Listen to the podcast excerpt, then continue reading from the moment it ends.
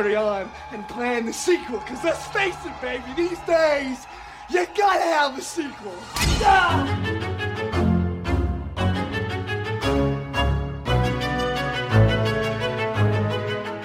And welcome back to Micro Queers. It's your bi weekly queer horror short roundup. And I'm Joe. And I'm Trace, and we are discussing Thom Hilton's Synonymous with, a lovely 10 minute short that um honestly kind of stuck with me long after I watched it and hit me in a way I wasn't expecting a short to today. Yes, absolutely. Um, and before we get too far into it, folks, I'll just read you the log line. So it is a student's increasingly intimate line of questioning causes his interview with a local horror host to take a vulnerable turn. And I feel like right off the top, Trace, we should acknowledge that this isn't a horror short. No, but I wouldn't say that that disqualifies it from coverage here because it's very much steeped in horror fandom. Yes. And also, even though we are not like, you know, late night horror talk talk show host type things, but like I, I saw a little bit of ourselves in this. And honestly, even if you're not like podcast host or whatever, but or like, you know, whatever, even if you're just a horror fan, like I feel like you can see yourself in this Mr. Synonymous character. Yes, absolutely. And it's tricky because I feel like I want everyone to really make an effort to watch this short because it mm-hmm. is charming and vulnerable is the right word in that description, but it's really it's somewhere between a documentary and a found footage kind yeah. of short, but it's really just like one actor. So it's Mr. Synonymous being interviewed. He's played by Remy Germinario. Mm-hmm. And it's this guy who used to host a very basic, um, like yeah. a wannabe Elvira slash Joe Bob Joe Bob Briggs, but mm-hmm. you know he's giving Vincent Price uh, vibes in this show, and it looks really fun. And then one day, yeah, he just goes off the air, and this film student tracks him down ten years later to say like, "Hey, I want to talk to you about what the show meant to you and what it meant right. to me," and then it just becomes like this kind of confessional thing about the power of being a horror lover and how it can help you to realize what it is that you want in your life and how your life doesn't always turn out the way you want. And mm-hmm. I got emotional. No, uh, that's what I'm saying though, right? Like it hit you. Honestly, when I was watching it the first time, I was like, "Oh, this is kind of sad." Like, I mean, mm-hmm. not maybe not sad. Maybe sad's the wrong word, but uh, after it ended, like it, I kept thinking about it and I was like, oh, that like hit me in a way yeah. I was not expecting it to. And also, mm-hmm. I mean, we haven't mentioned it yet, but yeah, this is a queer man. And, you know, he talks about a, a date experience and it's just kind of like, I don't know, it almost feels like someone who I don't want to say someone who's given up, but um, on life, but they but they've given up mm. on this this this part of their life that yes, and we don't even know why. Like we don't no. know why this happened. It's almost like this existential crisis that this man has had. Mm-hmm. Yeah, because he talks about the fact that this cable access program uh, was part of a lineup that had you know he gives this litany of different other programs yeah. that they were offering and they all sound very niche and very small but you know very queer a little bit unusual like mm-hmm. it is the kind of thing where if you stumbled upon it at 2 a.m when you were a teenager there's an interesting novelty value to it so i can understand why people would have gotten hooked on it and then, yeah, this idea that for some reason he just abandons this calling, even though it was giving him joy, he felt like at the time he wasn't getting anything further out of it. Like he right. wasn't either getting the numbers or the respect, or it wasn't fulfilling him. And it isn't until after he leaves it and looks back on this time in hindsight that he realizes it was actually the most important thing in his life. Yeah, and, and I, I, guess maybe it sounds weird when I say it reminds me of us, but I mean, I just think, I mean, like you and I, and uh, I mean, I'll be candid here. You know, we have had separately and together like ups and downs with this podcast, where it's sure. like, oh, it's really fulfilling, and oh, like I'm really frustrated with this, or oh, it feels like a job instead of like fun, like yeah. that. But that's just something that's going to come with the gig. But mm-hmm. honestly, it was when he started talking about that date that he had, and I'm spoiled because I, I am I have been with someone for 11 years who is very much into horror, like we are. Right. Like I I, I have had that that luxury for honestly a lot of my relationships. And I guess I always assume that people have the same thing. Like I'm like, oh, like, you know, queer people love horror, but a lot of people I talk to, yeah, it's like, oh, like yeah, my, my partner um does not like horror. Yeah, it's you. yeah, it's me. and Yeah. so honestly watching that i was kind of like oh this is such an interesting insight and how he was saying you know oh like you know i wasn't even interested in anything this guy was saying but they were just things they were boring things stupid things but they were things and i can't really even put into words like how i felt listening to this person say these things and and realizing that there's a connection to people who share the same interests as you and Mhm. when you feel like it's something that's really important to you trying like struggling to make that connection with somebody because you're right it does absolutely seem like he has given up like Yeah.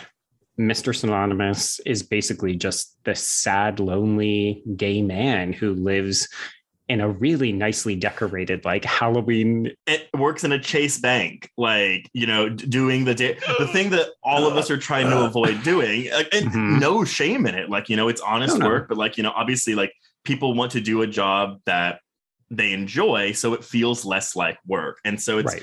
it's i mean but the sad truth of it is that we don't always get to do what we love and what we want to do and so watching this oh, it's just Mhm. deflating but it's also like I, I was so endeared to this character like, i wanted Right. more of him I, I wanted to like hear more of this interview and get more because there's something about this vulnerability that and again this is a generalization of the queer community but i feel like it's sometimes it's it's, it's hard to find vulnerability in the queer community because our Oh, God, walls yeah. are up all the time Yes, yeah. And one of the interesting things about the short is that we're only really ever seeing Mr. Synonymous. Like Mhm. he's the one being interviewed. It's intercut with, you know, the kind of stock footage and sort of insert shots that you would expect to see in a documentary, which I really appreciated the strives at authenticity that uh, is going into the production of the short. But there is this other character, right? Like there's the character of Jackson, the unseen interviewee. And I don't know about you, but I I maybe projected not just a fascination, like you're somebody that I grew up with and I idolize you, but also it seemed like this was a date. Like yes I sought you out because you were meaningful to me. And now I want to make a connection. And I was like, are these two going to fall in love? No, uh, because the first thing, whenever he makes the first phone call, you know, he says, "Who did you say this was?" And he's like, "Oh no, no, I heard who you said, but like, have we met before?" Mhm. And it almost make has the makings of this. I don't know, like a rom com of sorts, or like a rom drama. Mhm. Yeah, it, it could absolutely go in that direction. And then, of course, because we're talking about horror, the other part of me is like, oh, is this a creep style situation where like no, this person is going to s- stalk and kill the person that he was obsessed with as a youngster? so I, I I get where you're coming from with that, and like I as much as like I feel like that that, that 100% could be a movie. I mean, we've both seen Creep and Creep 2, but Mhm. like I honestly was uh, now that you've said this, I'm like I kind of wish we just had this be a regular romance, just Okay. set in the horror community. You know, like it doesn't have to be a Oh. horror movie. Just make it a normal non-horror like romance, romance, drama, Right. romance, comedy, whatever you want to do Mhm. and have it just be your protagonist be horror fans like what, have we had that before Nothing's coming to mind. and i mean so listeners let us know but i mean Yeah. I, i'm kind of like segueing into the end of this of this episode Right. here but like if this was a full-length feature i would love to see that now granted i don't know if i would keep the docu the mockumentary style like i think maybe that might be a good framing device Right. but if it was the whole thing it wouldn't be a deal breaker i just I, I like the concept of having a film that is just set in the horror fandom but isn't a horror movie Okay. Okay.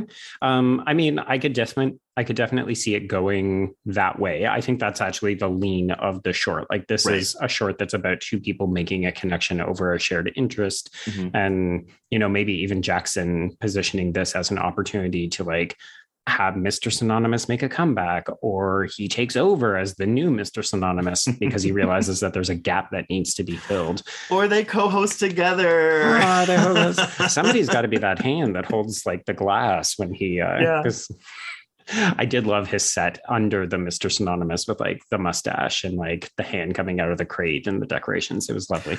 Well, and it's also, I mean, again, to see two people connect over a genre that, I mean, as we discuss all the time, is maligned or seen as less than. Like, Mhm. and I mean, I know I've said, you know, I, I've been in a relationship with someone who like who also likes horror, but the fact of the matter is that my husband didn't like me when he met me, and we bonded over our mutual love of horror. So Right. horror is absolutely something. I mean, anything can bring people together, but horror is absolutely one of those things, no matter what you may think. Not you, Oh, but like the general you. the general listening audience and viewing audience. Yes. Yeah, absolutely. Now, I will say I would also watch the shit out of a horror movie version of this where it's yeah. like you were meaningful, you were important, and then I try to become you. Like you are my Peter Vincent from Fright Night, well, and I want to be you now. And I'm glad that you mentioned Peter Vincent from Fright Night because yeah, that very much is. I mean, th- this this Mr. Synonymous is very much a, a younger version mm-hmm. of this. And of course, in, in our Fright Night episode, we talked about the queer subtext in that film and yeah. how Peter Vincent, uh, played by Roddy McDowall, definitely has queer coding to it. So I, I, 100% believe that was an influence when making this short. Mm-hmm. Yeah, this really does feel like a love letter to the impact and the power of horror hosts. And then if you turn it into a feature, it's just a question of like, what direction do you want to take it in?